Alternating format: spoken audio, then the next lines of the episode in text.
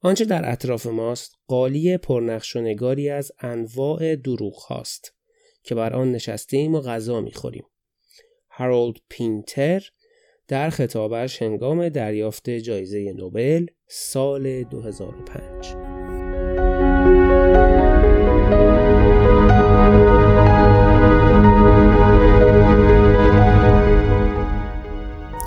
1024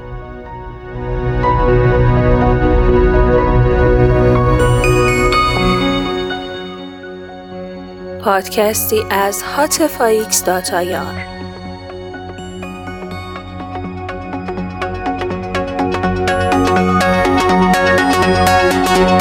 سلام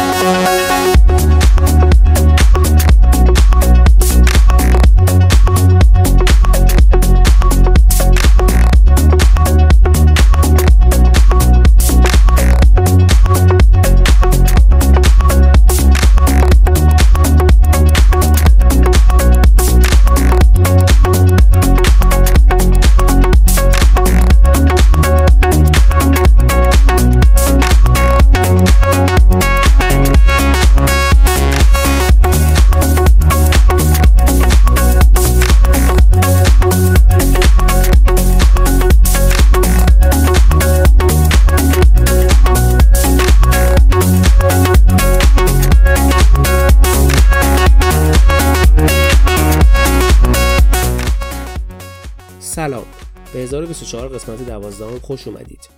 1024 پادکست غیر انتفاعی و آزاده که توسط من که اسمم حاطف تولید میشه. می‌تونید با رفتن به آدرس حاطف ایستاتایار هرچی اطلاعات دوست داشتید در مورد من بخونین و پیدا کنین. حتما به آخر این قسمت هم گوش کنید. چون یه سری خبرها براتون دارم. نظر خاصی هم اگر در مورد پادکست بود ازتون می‌خونم. به هم به آدرس 1024 ادساین هاتف ایستاتایار ایمیل بزنید. خوشحال میشم ناماتون رو دریافت بکنم. و این قسمت دوازدهم تقدیم شما.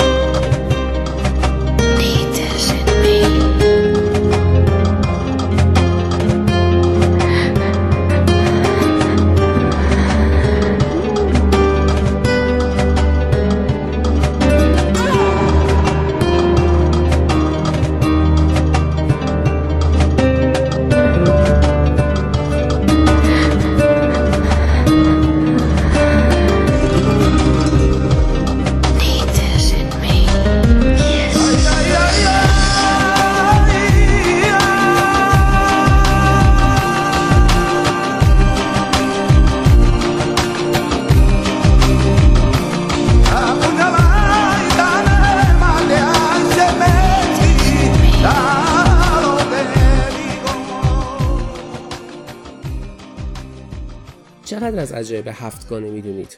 آیا فکر می‌کنید عجایب هفتگانه دقیقا همون چیزایی هستن که می‌دونین؟ در این بخش قصد دارم در مورد عجایب هفتگانه صحبت بکنم. بیشتر ما فکر می‌کنیم که دیوار چین جزو عجایب هفتگانه است. همین نشون میده که اونقدر هم در مورد عجایب هفتگانه می‌دونیم نمی‌دونیم. چی شد که من قسمت دوازدهم رو اختصاص دادم به عجایب هفتگانه. داشتم با یکی از دوستان صحبت می‌کردم در رابطه با عجایب هفتگانه و بعد توی این بحث یه سرچ گوگل زدم. و بعد متوجه شدم که دیوار چین جزو عجایب هفتگانه نیست. در موردش خیلی مطالعه کردم و بعد متوجه شدم که به زبان انگلیسی به این هفتا چیز میگن Seven Wonders. Seven Wonders of the World. Wonders به معنی شگفتی هست.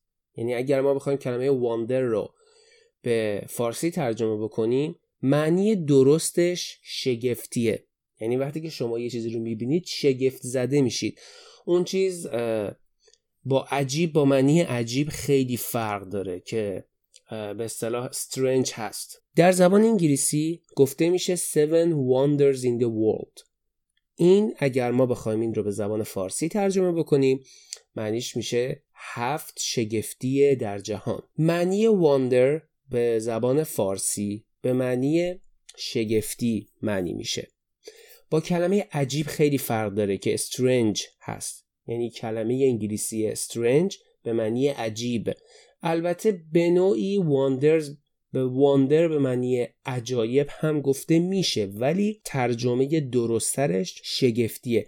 چون wonder دقیقا به معنی شگفتیه. و اینا هفت شگفتی داخل جهانن. و همین چیزا باعث شد که من متوجه بشم اطلاعاتمون در رابطه با این چیزا فکر می‌کنیم شاید زیاد باشه. شاید شما در مورد شگفتی های جهان قبلا خونده باشید. اما من توی قسمت 12 1024 قصد دارم برای کسایی که شاید نمی‌دونن در رابطه با شگفتی های جهان صحبت بکنم.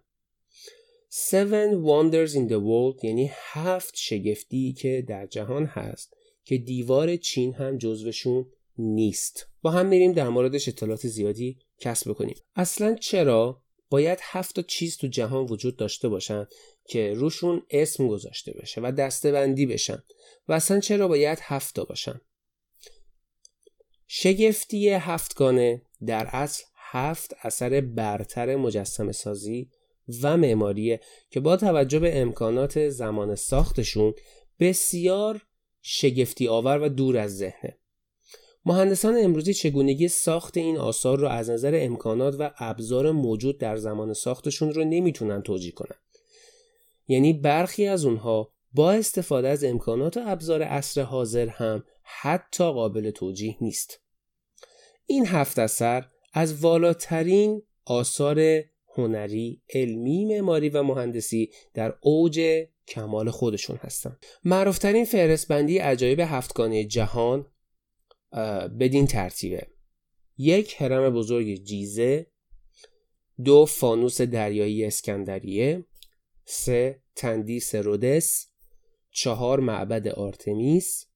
پنج تندیس زئوس شش باغهای معلق بابل. و هفت آرامگاه هالیکارناسوس. این هفت اثر ظاهرا اولین بار توسط یک یونانی در قرن دوم قبل از میلاد توی یک کتابی ثبت شده بوده و در نهایت این هفتا چیز از مجموعه کتاب هایی که توسط گردشگران یونان باستان نوشته شده بودند پیدا میشه و خارج میشه. و علت اینکه هفتا هستن اینه که در زمان گذشته عدد هفت عدد مقدسی بوده. عدد هفت رو یک عدد خوشیوم می‌دونستن و برای همین هم هفت تا از این شگفتی های بزرگ رو در این مجموعه کتاب ها نوشتن و در نهایت مجموعشون باعث شده که این هفتا اثر هنری در این لیست جا بگیرن. در نهایت فهرست نهایی عجایب هفتگانه یا همون شگفتی های هفتگانه در قرون وسطا تکمیل میشه و این فهرست شامل چشمگیرترین بناهای تاریخی یه جهان بوده که عملا از این هفتا تنها فقط هرم بزرگ جیزه به جا مونده و بقیهشون عملا از بین رفتن. حالا ما به صورت کاملا جزئی قرار به این هفتا چیز بپردازیم. عجایب هفتگانه باستان در از اولین فهرست شناخته شده از برجسته ترین ساخته های دوران باستانه.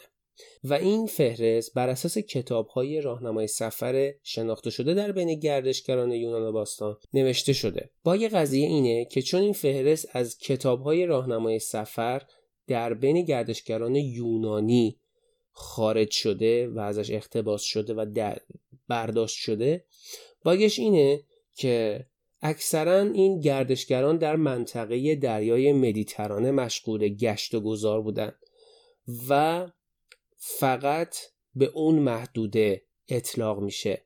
یعنی فقط شامل آثاریه که در محدوده دریای مدیترانه وجود دارن. و دلیل اینکه اینا هفت عددن اینه که یونانیان عدد هفت رو نماد کمال و فراوانی و همچنین عدد هفت در باستان عدد بسیار مقدس و خوشیومنی به حساب می اومده برای همین هفت تا از این آثار رو در این فهرست وارد می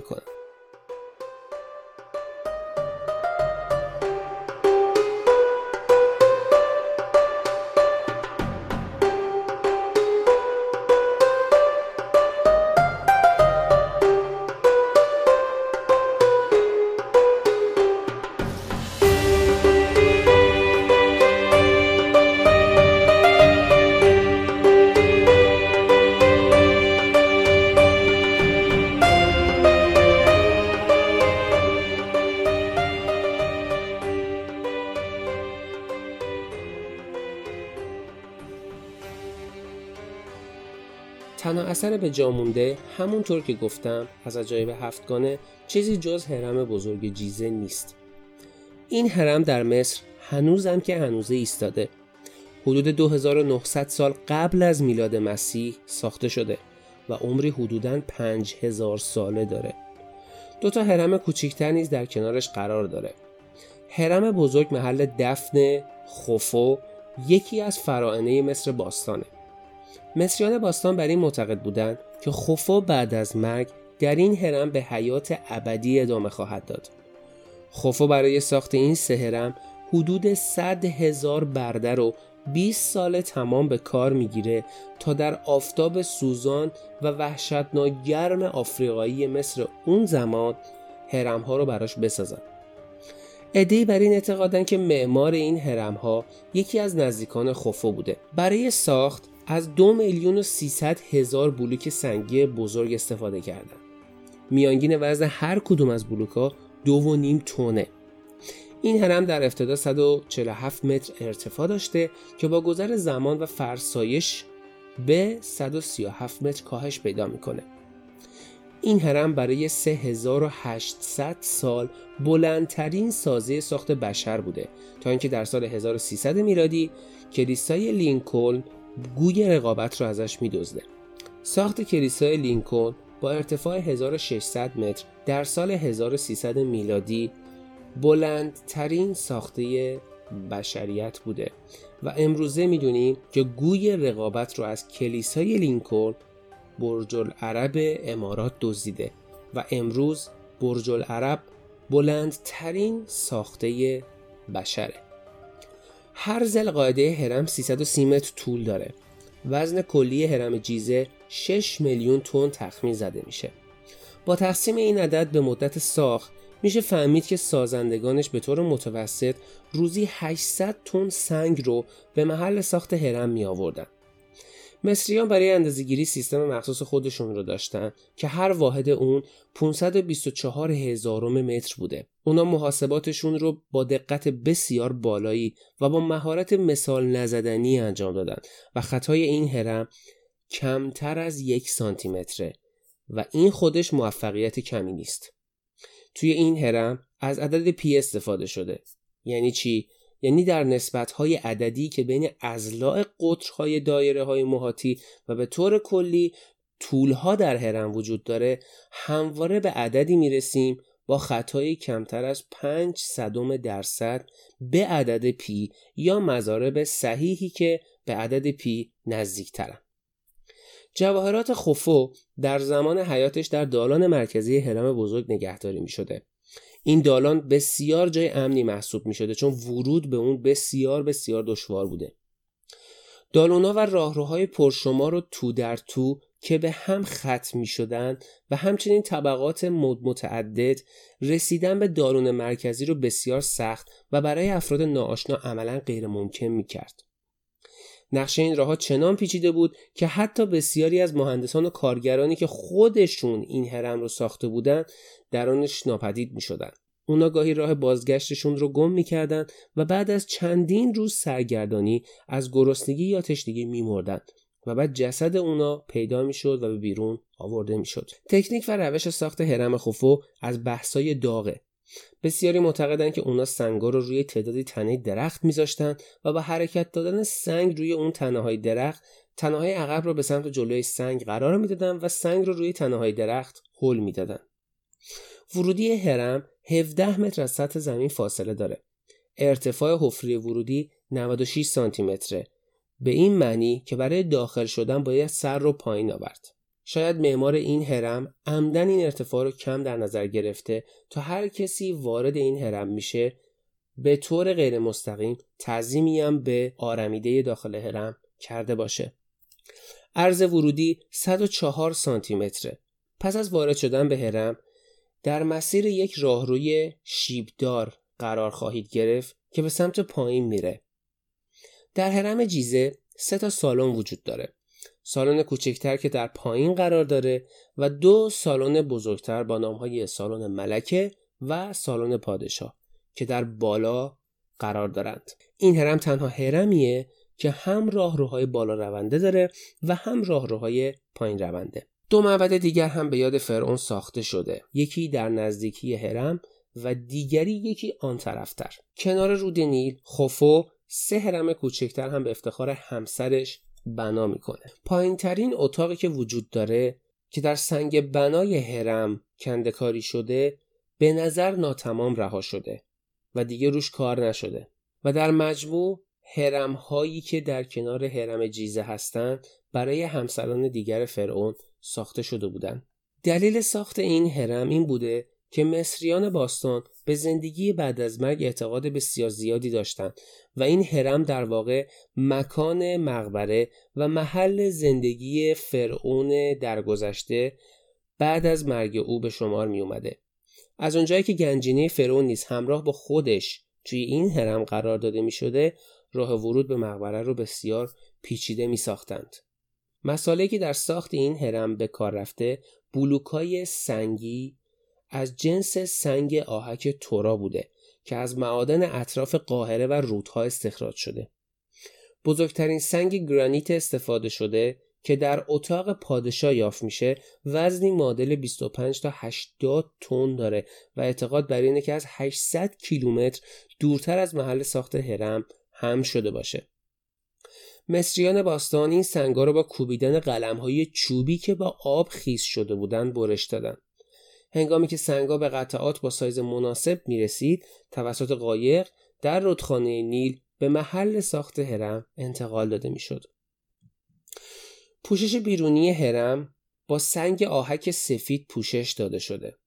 در سال 1303 میلادی یه زلزله بزرگ باعث فرو ریختن قسمت زیادی از این سنگ نماهای آهکی میشه و امروزه فقط بخشی از اون رو شما می‌تونید در قسمت های پایه مشاهده بکنید یونانیا بر این باور بودن که در ساخت این هرم از برده ها سوء استفاده شده اما یافته های جدید نشون میدن سازندگان این اهرام کارگرانی متخصص بودند که در روستاهای اطراف زندگی خوبی داشتند. نیروی کار مورد نیاز هم برای ساخت این هرم به طور متوسط بین 14500 و حداکثر 40000 نفر بوده. این هرم بدون استفاده از جرثقیل، ابزارهای فلزی، چرخ و هر چیز دیگه‌ای در طول مدت 10 تا 20 سال ساخته شده. داخل هرم راهروها و دالونهایی وجود داره که ابعادشون خیلی کوچیکه و فقط برای عبور ربات‌های کوچک مناسبه.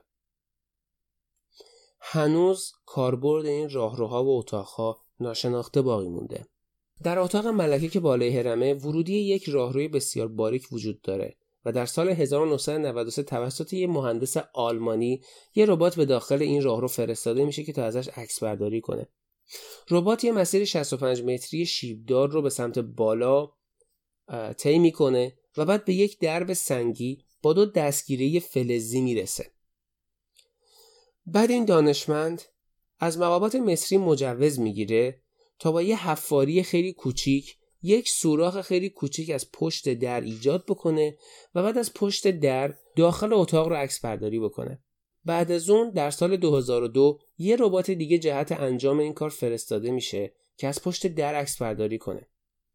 بعد از اینکه ربات کارشو می‌کنه و برمیگرده تو عکسای گرفته شده متوجه میشن که پشت در اول با فاصله 30 تا 50 سانت یه در دوم وجود داره. چندین بار درخواست میشه که در دوم هم حفاری بشه اما مقامات مصری اجازه کشف ادامه این مسیر رو نمیدن. گالری بزرگ با شیب سعودی هم در هرم وجود داره و ارتفاع تا سقف اون تا 8.5 متر هم می‌رسه. در انتهای مسیر گالری یک سوراخ هم در سقف وجود داره که به یکی از اتاقهای دیگه منتهی میشه. در سال 2017 دانشمندان با استفاده از تکنولوژی رادیوگرافی تونستن حفره بزرگ که طول اون حداقل سی متر بود رو شناسایی بکنن. این حفره در بالای گالری بزرگ واقع شده بود که تا کنون دسترسی به آن پیدا نشده. یک تیم ژاپنی دیگر نیز این کشف رو تایید کردن و عنوان می‌کنن که این حفره شبیه هیچ کدام از اتاقا و راهروهایی که تا به حال کشف کردن نیست. اتاق پادشاه هم با ارتفاع ده متر کمی بالاتر از هرم ساخته شده و شکل اون به صورت یک مکعب کامله. در این اتاق دو راهروی بسیار باریک کشف شده که به بیرون هرم متعی میشن و اعتقاد بر اینه که در واقع به سمت ستارگان صورت فلکی سگ بزرگ نشانه میرن. مشناسان به مدت طولانی بر این باور بودند که این راهروها برای تهویه هوای اتاق بوده اما نظریه های جدید مطرح می‌کنند که این راهروها در واقع برای صعود روح فرعون به آسمان بوده و برای این ساخته شده اتاق پادشاه کاملا از گرانیت سخت ساخته شده که مجموع وزن اونا معادل 400 تونه همچنین داخل این اتاق یه تابوت گرانیتی بدون درم کشف شده که برای یک انسان معمولی کوتاهه.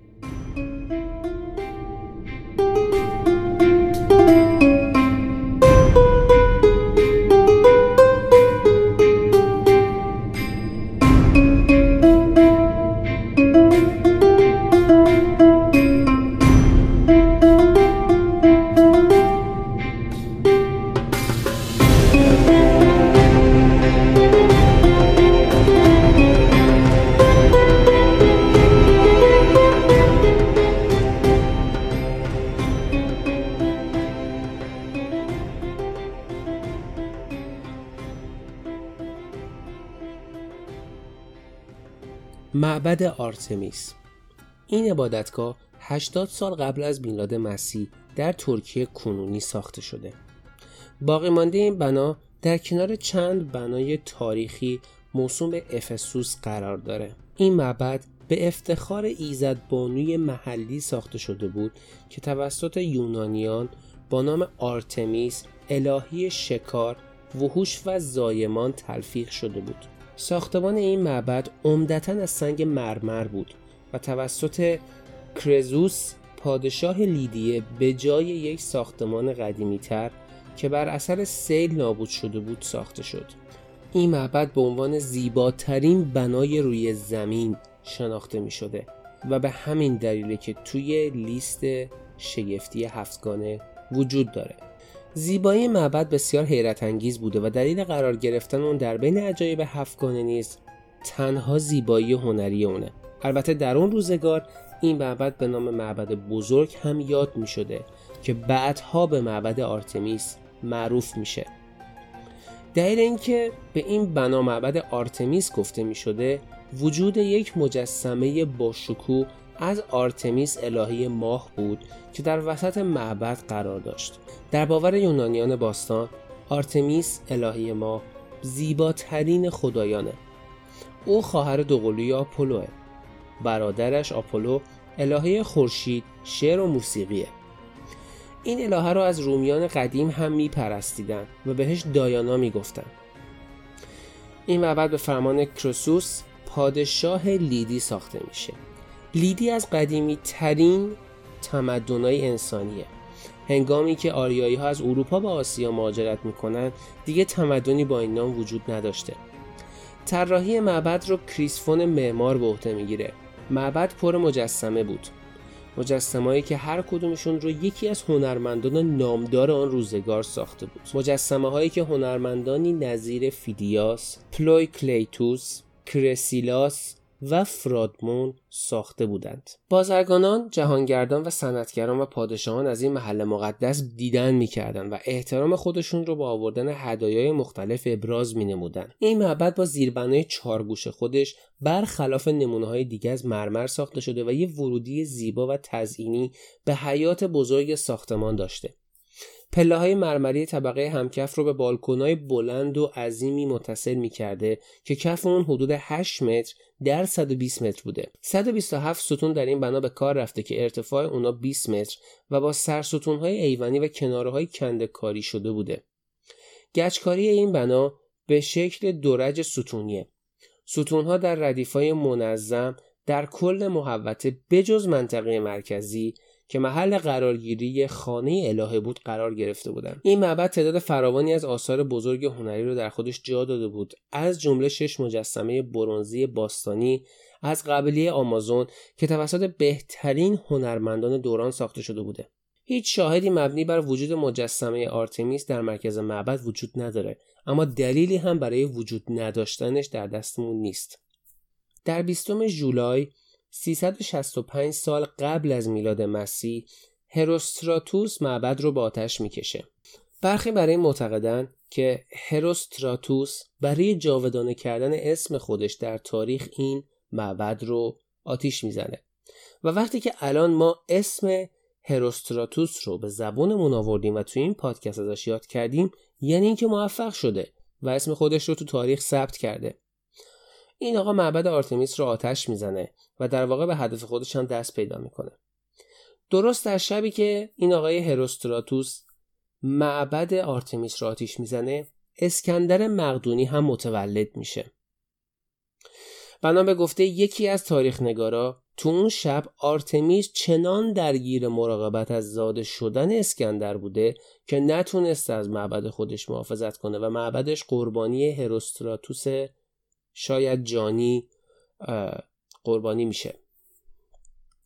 اسکندر بعد از فتح آسیای کوچک اقدام به ساخت مجدد معبد می‌کنه که تا بعد از مرگ وی در سال 323 قبل از میلاد همچنان در دست ساخت بوده. مورخانی بودند که سوختن معبد رو غیر عمدی هم می‌دونستند. ولی عده دیگه برای این معتقد بودند که دلیل کار هروستراتوس دینستیزی و عقاید ضد مذهبیش بوده. معبد تا حدود 100 سال بعد از میلاد مسیح پابرجا بوده. در این دوره بین مسیحیان و اهالی افسوس که حاضر نبودن دست از عبادت الهه خودشون بردارن درگیری های صورت می‌گیره و سرانجام قبیله از مسیحیان افراطی که آرتمیس در دینشون هیچ جایی نداشته معبد رو ویران می‌کنن. اهالی شهر از روی لجبازی تصمیم می‌گیرن که دوباره معبد رو برپا کنن. و برای این کار دور هم جمع میشن و قسم می‌خورن و حتی این کار رو هم شروع می‌کنن. اما به تدریج مسیحیت بین اونا رواج پیدا می‌کنه و به مرور سوگدشون رو فراموش می‌کنن. چند سال بعد هم یه سیل بزرگ به کلی معبد رو ویران و لای گلولای مدفون می‌کنه. کف معبد آرتمیس 155 متر طول و 55 متر عرض داشته. در سال 1869 با انجام حفاری های گسترده تعدادی از مجسمه های مربوط به این معبد به وسیله یک تیم باستانشناس انگلیسی پیدا میشه. این تیم که توسط موزه انگلستان فرستاده شده بودند پس از سالها تلاش به نتیجه رسیدن. تعدادی از مجسمه های پیدا شده بسیار سنگین و از جنس طلا بودند. توی این حفاری همچنین سکه هایی پیدا شد که قدیمی ترین سکه های پیدا شده در تمام طول تاریخ بشرن. بررسی و جستجو در این منطقه تا قبل از جنگ جهانی اول ادامه داشته. مدلی از معبد آرتمیس در ترکیه در پارک مینیاتورک در شهر استانبول ساخته شده. اگر ترکیه رفتید حتما به پارک مینیاتورک برید و از این مدل معبد دیدن بکنید و لذت ببرید.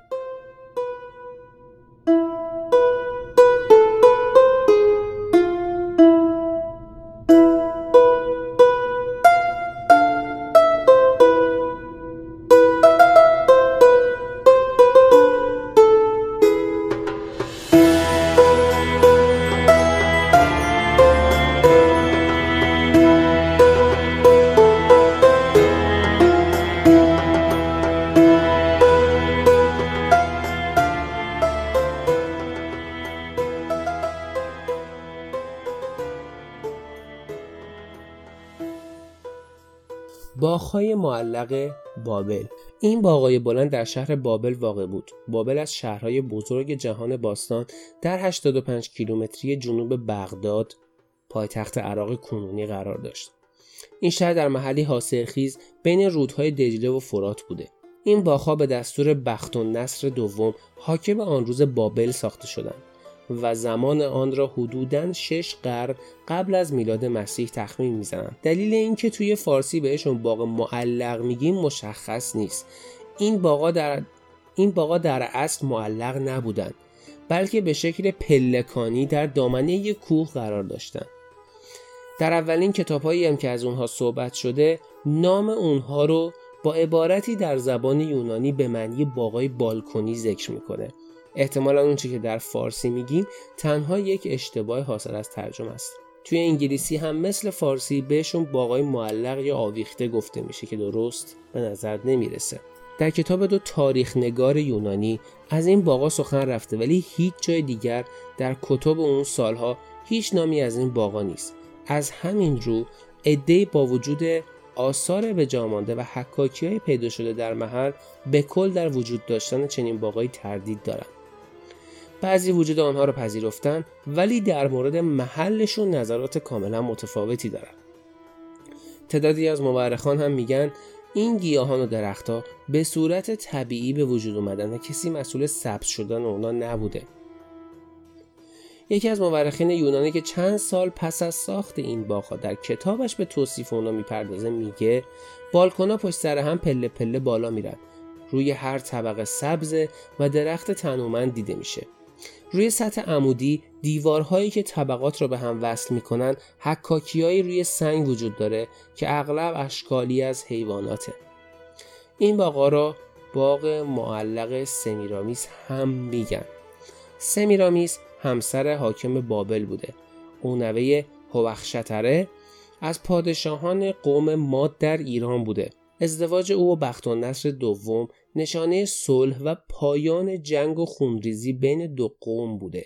سمیرامیس از سرزمینی سرسبز و خوش آب و هوا می اومده و آب هوای خشک و کویری عراق اون رو غمگین و افسرده کرده بوده.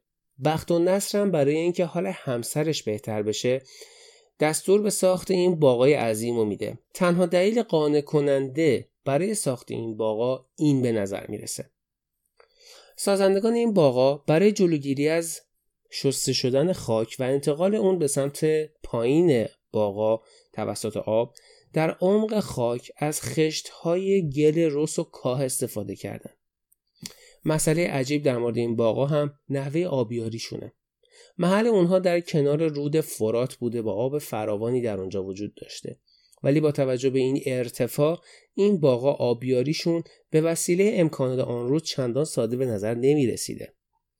باغای معلق بسیار وسیع بودند و برای آبیاری اونا باید وزن زیادی از آب مرتبا به بالا منتقل می شده و حمل این مقدار آب توسط انسان یا احشام تقریبا غیر ممکن به نظر می. مورخان با توجه به نوشته های قدیمی و حدس و گمانشون تنها یک روش رو برای این کار ممکن و منطقی می‌دونستن. اونا بر این باور بودن که در ساحل رود فرات در بالاترین قسمت این باغا هر کدوم یک قرقره وجود داشته و تنابی دور این قرقره ها بسته شده بوده. به گفته مورخان به این تناب تعداد زیادی سطل بزرگ منتصل بوده. روش گردش اون هم این شکلی بوده که در بالا بعد از اینکه هر سطل خالی می شده سنگایی با وزن زیاد قرار داده می شده که سطرهایی که سنگ داشتن به دلیل وزن بیشترشون نسبت به آب پایین می اومدن و به این ترتیب سطرهایی که در پایین از آب پر شده بودن بالا می رفتن. ارتفاع بلندترین قسمت این باغا از سطح رودخانه حدود 100 متر بوده اگر اونا رو هم سطح در نظر بگیریم مساحت سطح این باغا نزدیک به 15 هزار متر مربع بوده. بنا به نوشته ها محل باغها پر از حکاکی مجسمه های سنگی و ستون های سفید رنگ بوده. بخت و نصر دوم خودش تو بالاترین قسمت این باغای قصر بزرگ داشته. این باغها و بناهایی که در اون محل ساخته شده بودند بر سر چندین زلزله بزرگ قبل از شروع دومین قرن قبل از میلاد به کلی تخریب میشن. طبق بررسی هایی که در سالهای گذشته انجام شده باستانشناسان نشانه هایی پیدا می کنند که از وجود این باغها خبر میدن. از مهمترین این نشانه ها تعدادی پایه مربوط به ستون های سنگی و قطعه هایی از سنگ های حکاکی شده است.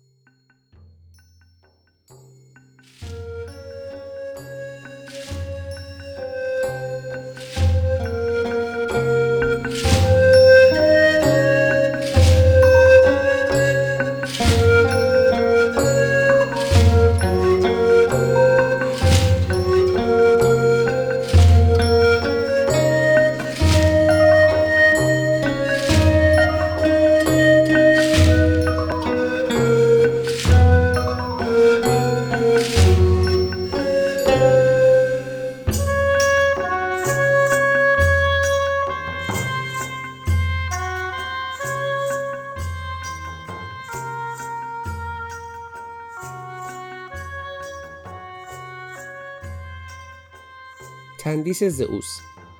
از دیگر عجایب دنیای باستان مجسمه زئوس پادشاه خدایان یونان باستانه.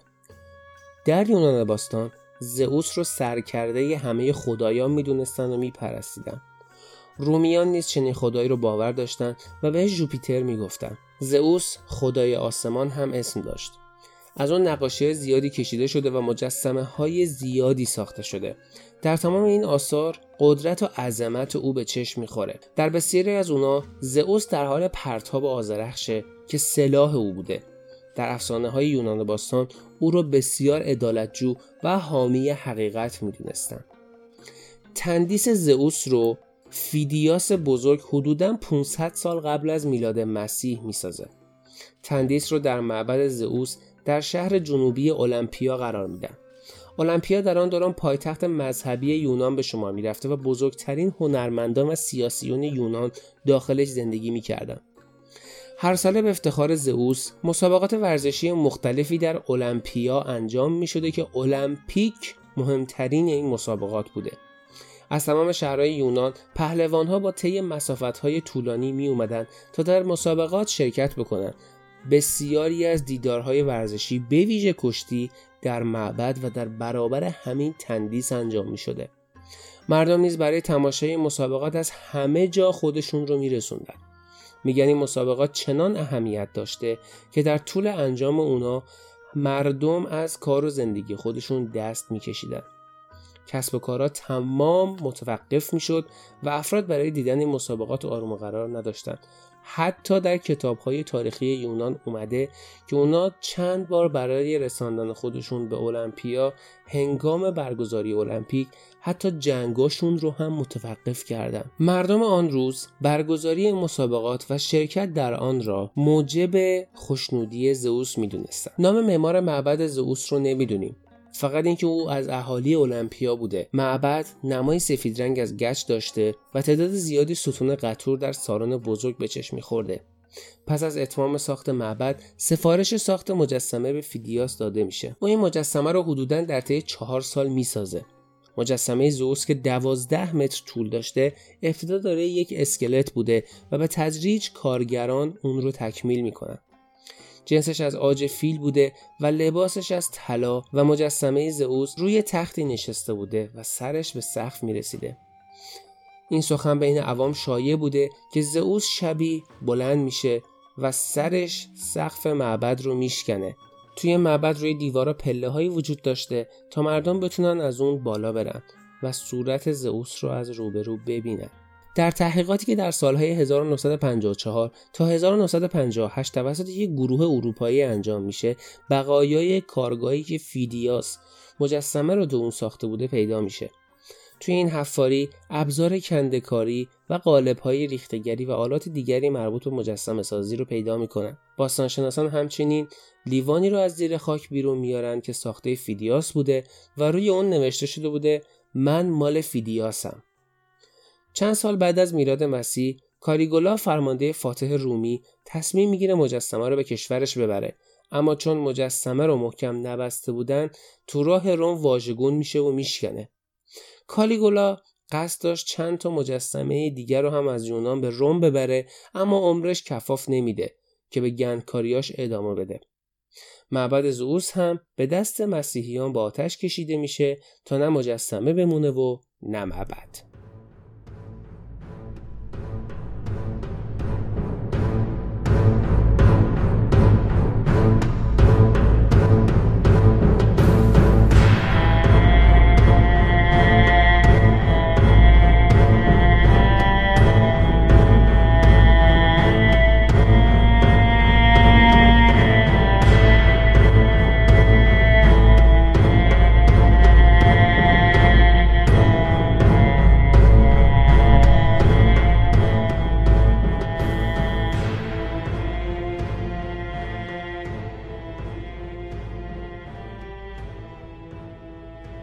فانوس دریایی اسکندریه. در دریای تاریک شب ملوانا به سوی نوری که از فارو می اومد چشم میدوختند تا بندر رو پیدا کنند. برج در جزیره کوچکی به نام فارو در مجاورت بندر اسکندریه قرار داشت. کلمه فار هم از همینجا به ادبیات کشتیرانی و دریانوردی وارد شده و به چراغهای دریایی نسبت داده میشه. فانوس دریایی اسکندریه در زمان حکومت بطلمیوس دوم ساخته میشه. بطلمیوس دوم یکی از جانشینان اسکندر بوده که سه قرن قبل از میلاد مسیح حکومت می‌کرد.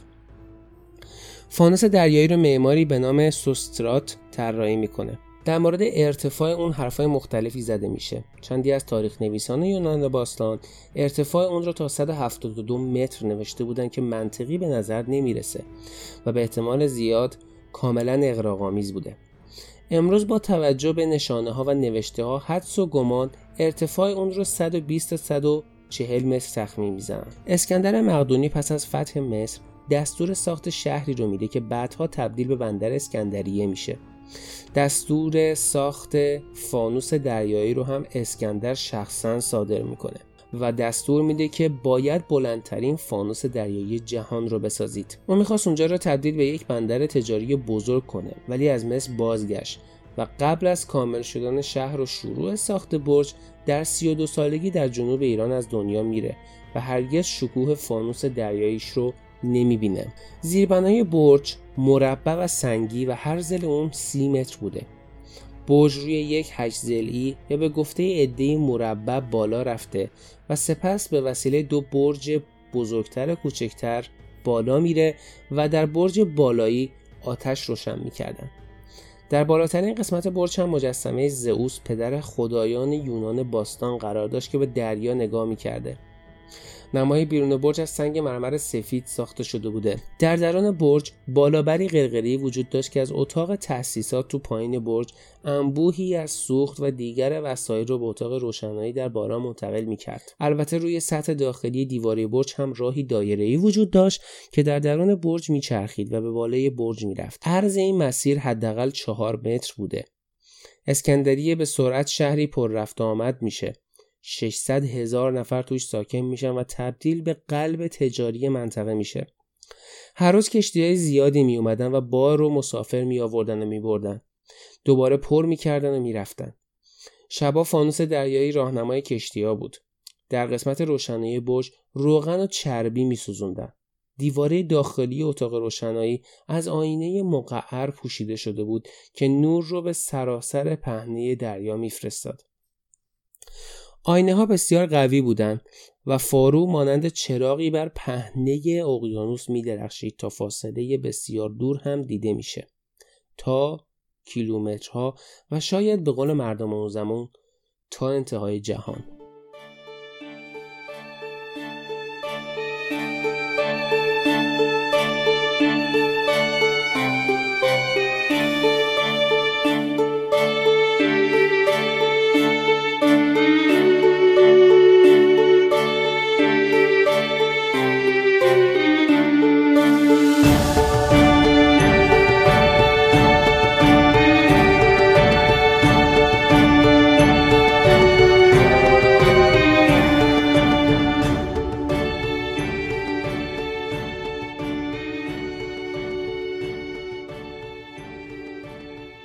وقتی کشتی ها به خشکی نزدیک می شدن همه سرا رو بارا می آوردن تا خدای خورشید رو ببینن تندیس رودس مجسمه ای از هلیوس الهه خورشید تندیس در ورودی بندر شهر رودس در یونان قرار داشت تندیسی که 56 سال بیشتر در آسمان ها نبود و زود به زیر افتاد. ویلیام شکسپیر در چندین نمایشنامش از جمله تراژدی ترویلس و کرسیدا که در 1602 میلادی نوشته شده بوده به این مجسمه ها اشاره کرده. جزیره رودس در یونان شامل سه ایالت یالیسوس، کامیروس و لیندوس بوده.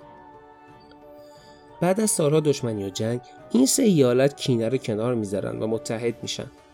با همکاری اونا بندر رونق بسیار می‌گیره. اونا با کشورهای اطراف به ویژه مصر روابط تجاری عظیمی داشتند تا اینکه در قرن چهارم سپاه مقدونیه به قصد مصادره و غارت شهر از طریق دریا اون رو محاصره می‌کنه.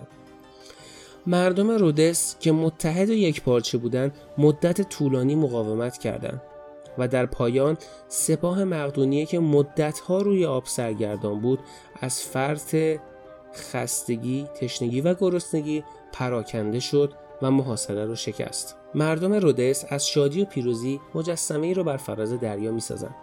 ساخت هلیوس حاصل اتحاد این سه ایالت و کنار گذاشتن دشمنی های دیرینه بود که باعث پیشرفت اجتماعی و اقتصادی و پیروزی اونا در مقابل دشمن مهاجم شده بود. ساخت این مجسمه حدوداً ده سال طول کشید و در قرن سوم قبل از میلاد به پایان رسید. اونچه دربارش اطمینان داریم اینه که این تندیس در ورودی بندر رودس قرار داشته دریا در مقابل بندر به صورت دریاچه‌ای بوده که وسیله تنگه‌ای به قسمت پهناورتر دریا وصل می شده.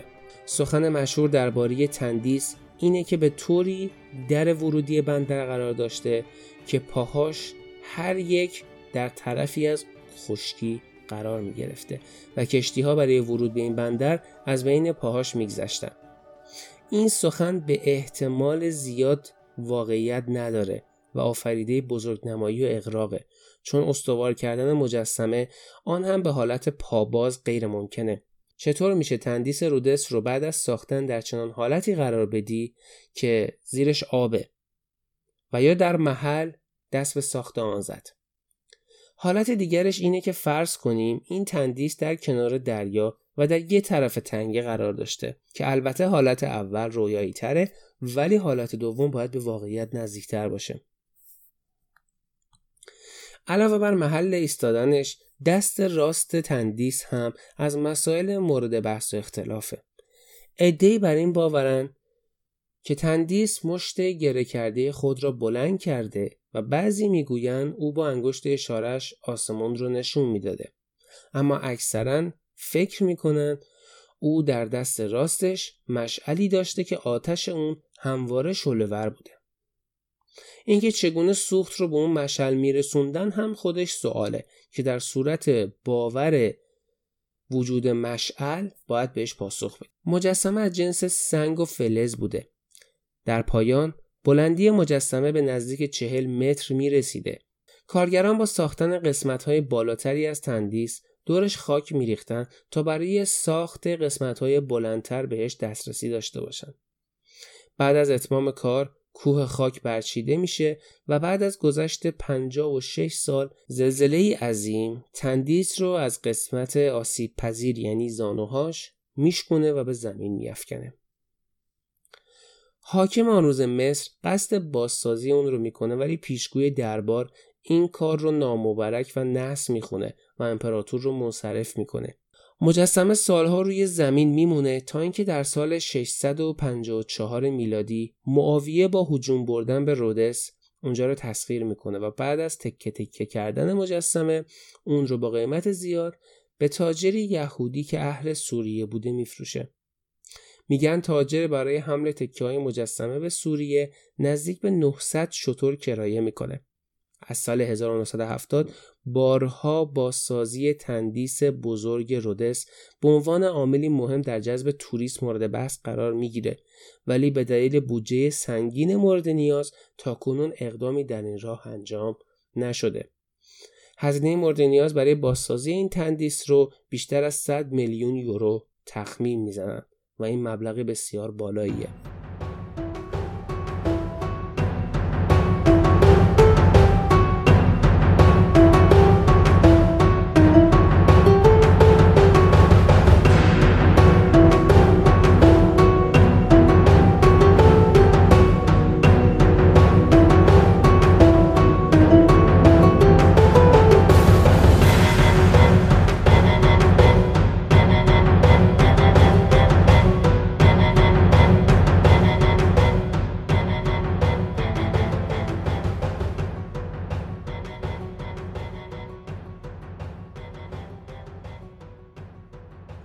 در نهایت آرامگاه هلیکارناسوس. این مقبره حدود 350 سال قبل از میلاد مسیح ساخته شده.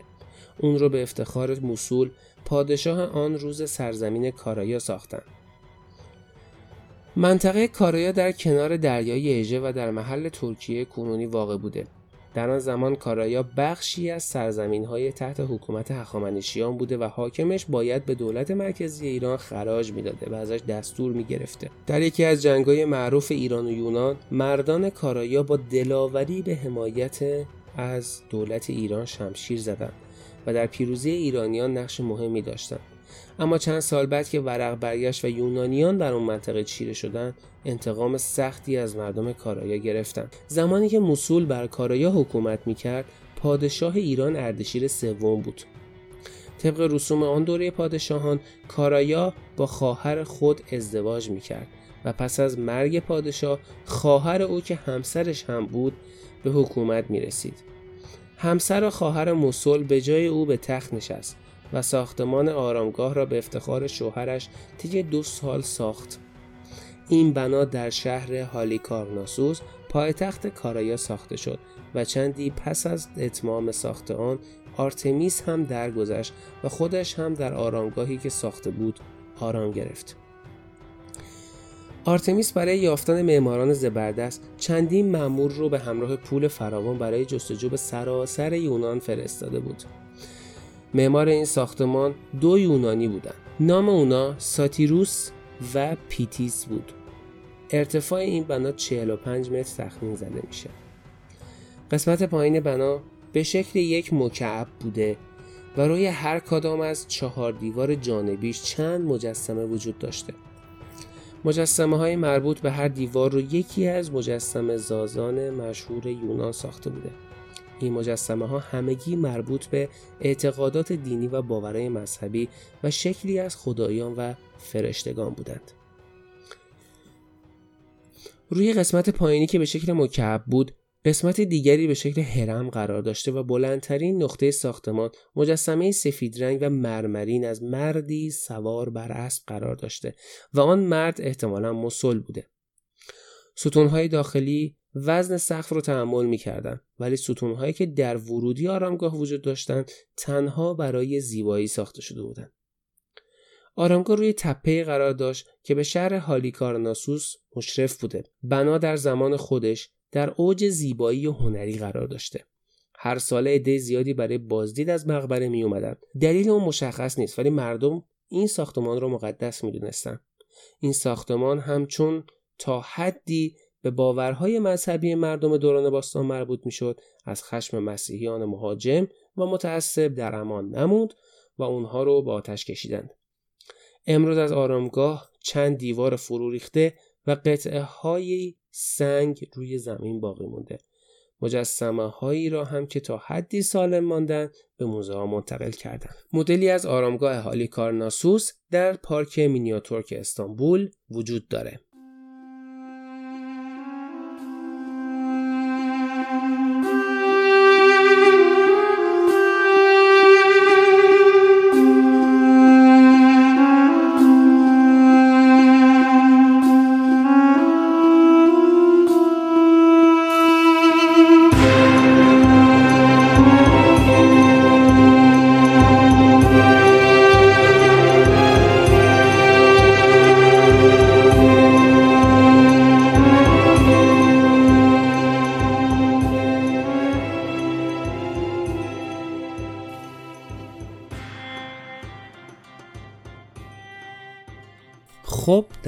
عجایب جهان دوران باستان.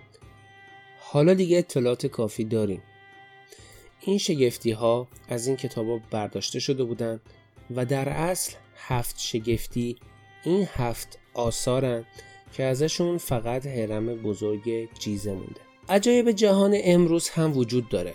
یه لیست دیگه ای هست مربوط به بزرگترین سازه های موجود در جهان که در دوران معاصر یا از بزرگترین شگفتی های جهان امروز به حساب میاد. انجمن مهندسان عمران آمریکا فهرستی از عجایب جهان امروز رو تنظیم کردن. اولیش تونل مانشه که یک تونل 52 کیلومتریه که فرانسه رو به انگلستان متصل می‌کنه.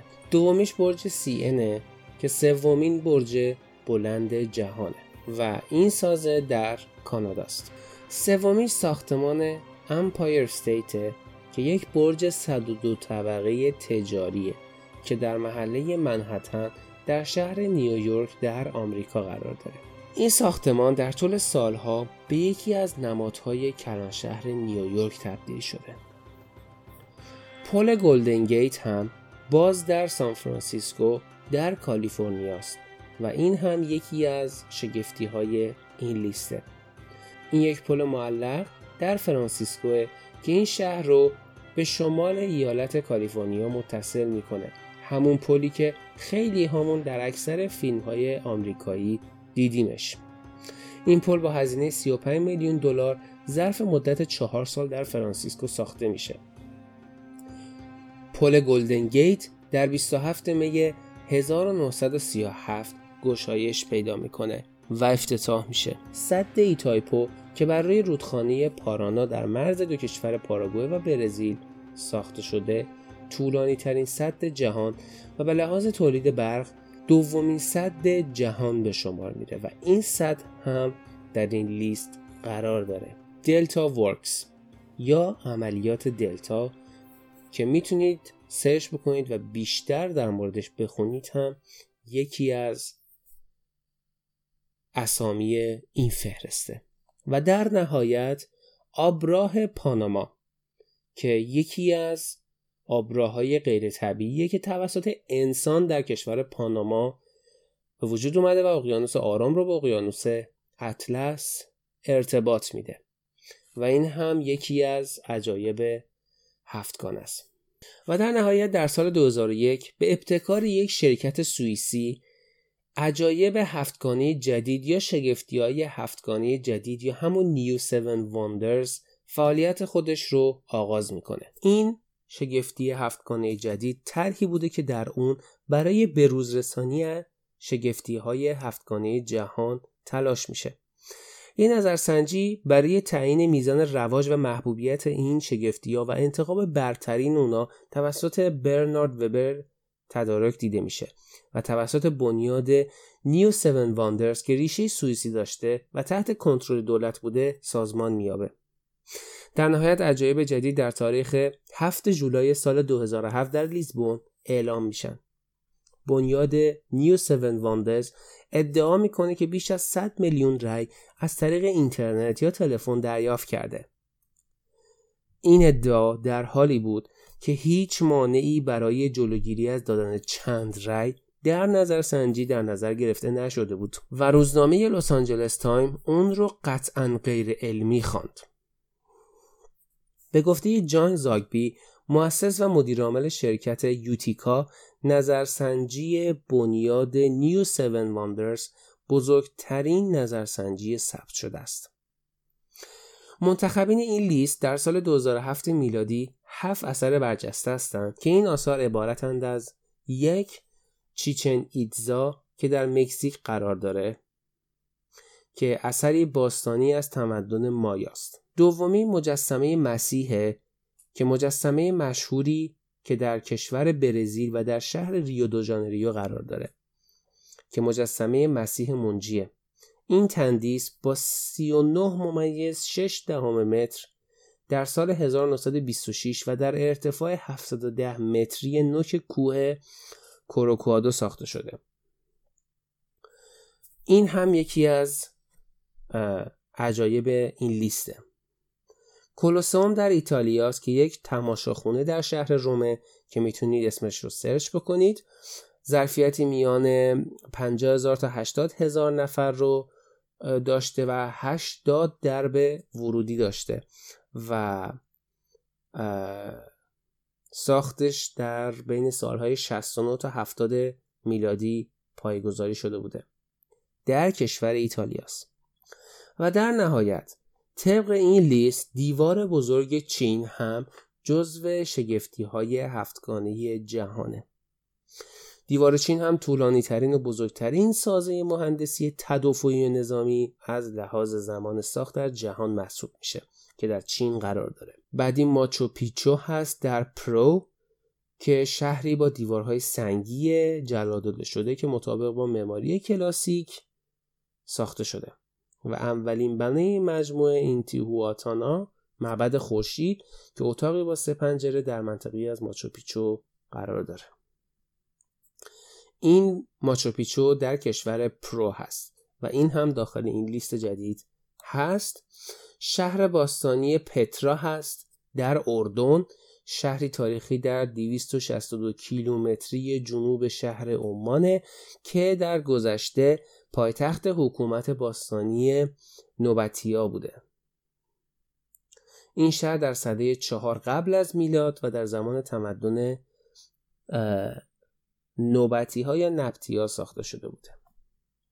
و در نهایت تاج محلمون در هند یکی از پرآوازه ترین بناهای جهان و آرامگاه زیبا و باشکوهیه که در این لیست قرار داره. خب دیگه به حد کافی در مورد شگفتی های جهان الان اطلاعات داریم و عملا قسمت دوازدهم تموم شده. میریم و برمیگردیم. خبرها رو خدمتتون عرض خواهم کرد.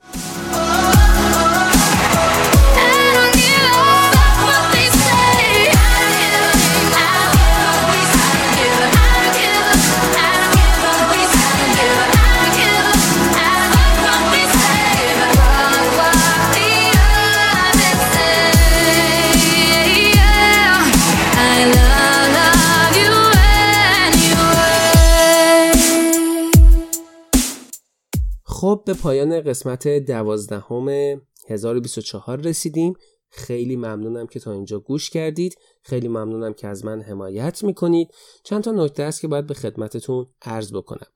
اول اینکه آدرس 1024.hotface.ir دیگه پادکست ها درونش منتشر نمیشه. طبق تصمیمی که گرفتم از این به بعد شما می‌تونید پادکست 1024 رو در Google Podcast در Spotify در RadioPublic و اپلیکیشن های پادکست دیگه که مخصوصا Anchor مهمترینشونه رو گوش بدید و از این سایت ها پادکست رو دریافت بکنید. یه نسخه از پادکست ها هم در وبلاگ شخصی من با آدرس blog.hotface.ir منتشر میشه. آدرس 1024.hotface.ir هم پابرجا میمونه تا اگر به هر پادکست ما یه چیزی رو پیوست کردیم. قرار شد یه سری عکسای خاصی رو ببینید یا یه, یه سری ویدیوهای خاص رو تماشا بکنید. ما در 1024.hotface.ir این ویدیوها این عکسها و این مطالب رو پیوست خواهیم کرد. پس پادکست ها از این به بعد در 1024.hotface.ir منتشر نمیشن. می‌تونید شما از اپ های پادکست و موسیقی گوششون بدید یا می‌تونید با آدرس blog.atafx.ir برید که وبلاگ شخصی منه و از اونجا پادکست ها رو دنبال بکنید. یکی این مسئله که خیلی مهم بود بهتون بگم و اینکه دیگه 1024.atafx.ir با پادکست جدید به روز نخواهد شد اگر دوست دارید با این پادکست همکاری بکنید اگر ایده ای دارید اگر می‌خواید کمک بکنید اگر می‌خواید جزوی از ما باشید اگر خودتون دوست دارید برنامه بسازید و توی 1024 پخشش بکنید به آدرس های پیام بدید. تمامی اطلاعات من در آدرس hotfix.ir نوشته شده. من جمله کانال تلگرام، صفحه اینستاگرام، وبلاگا و هر چیزی که دوست داشته باشید و دنبالش باشید رو می‌تونید در hotface.ir پیدا بکنید. همین دوتا موضوع خیلی ممنونم که به قسمت دوازدهم گوش دادید و در نهایت من موفق شدم با این میکروفون جدید این قسمت رو تموم بکنم. بیشتر از این دیگه وقتتون رو نمی‌گیرم. تا برنامه بعدی مراقب خودتون باشید.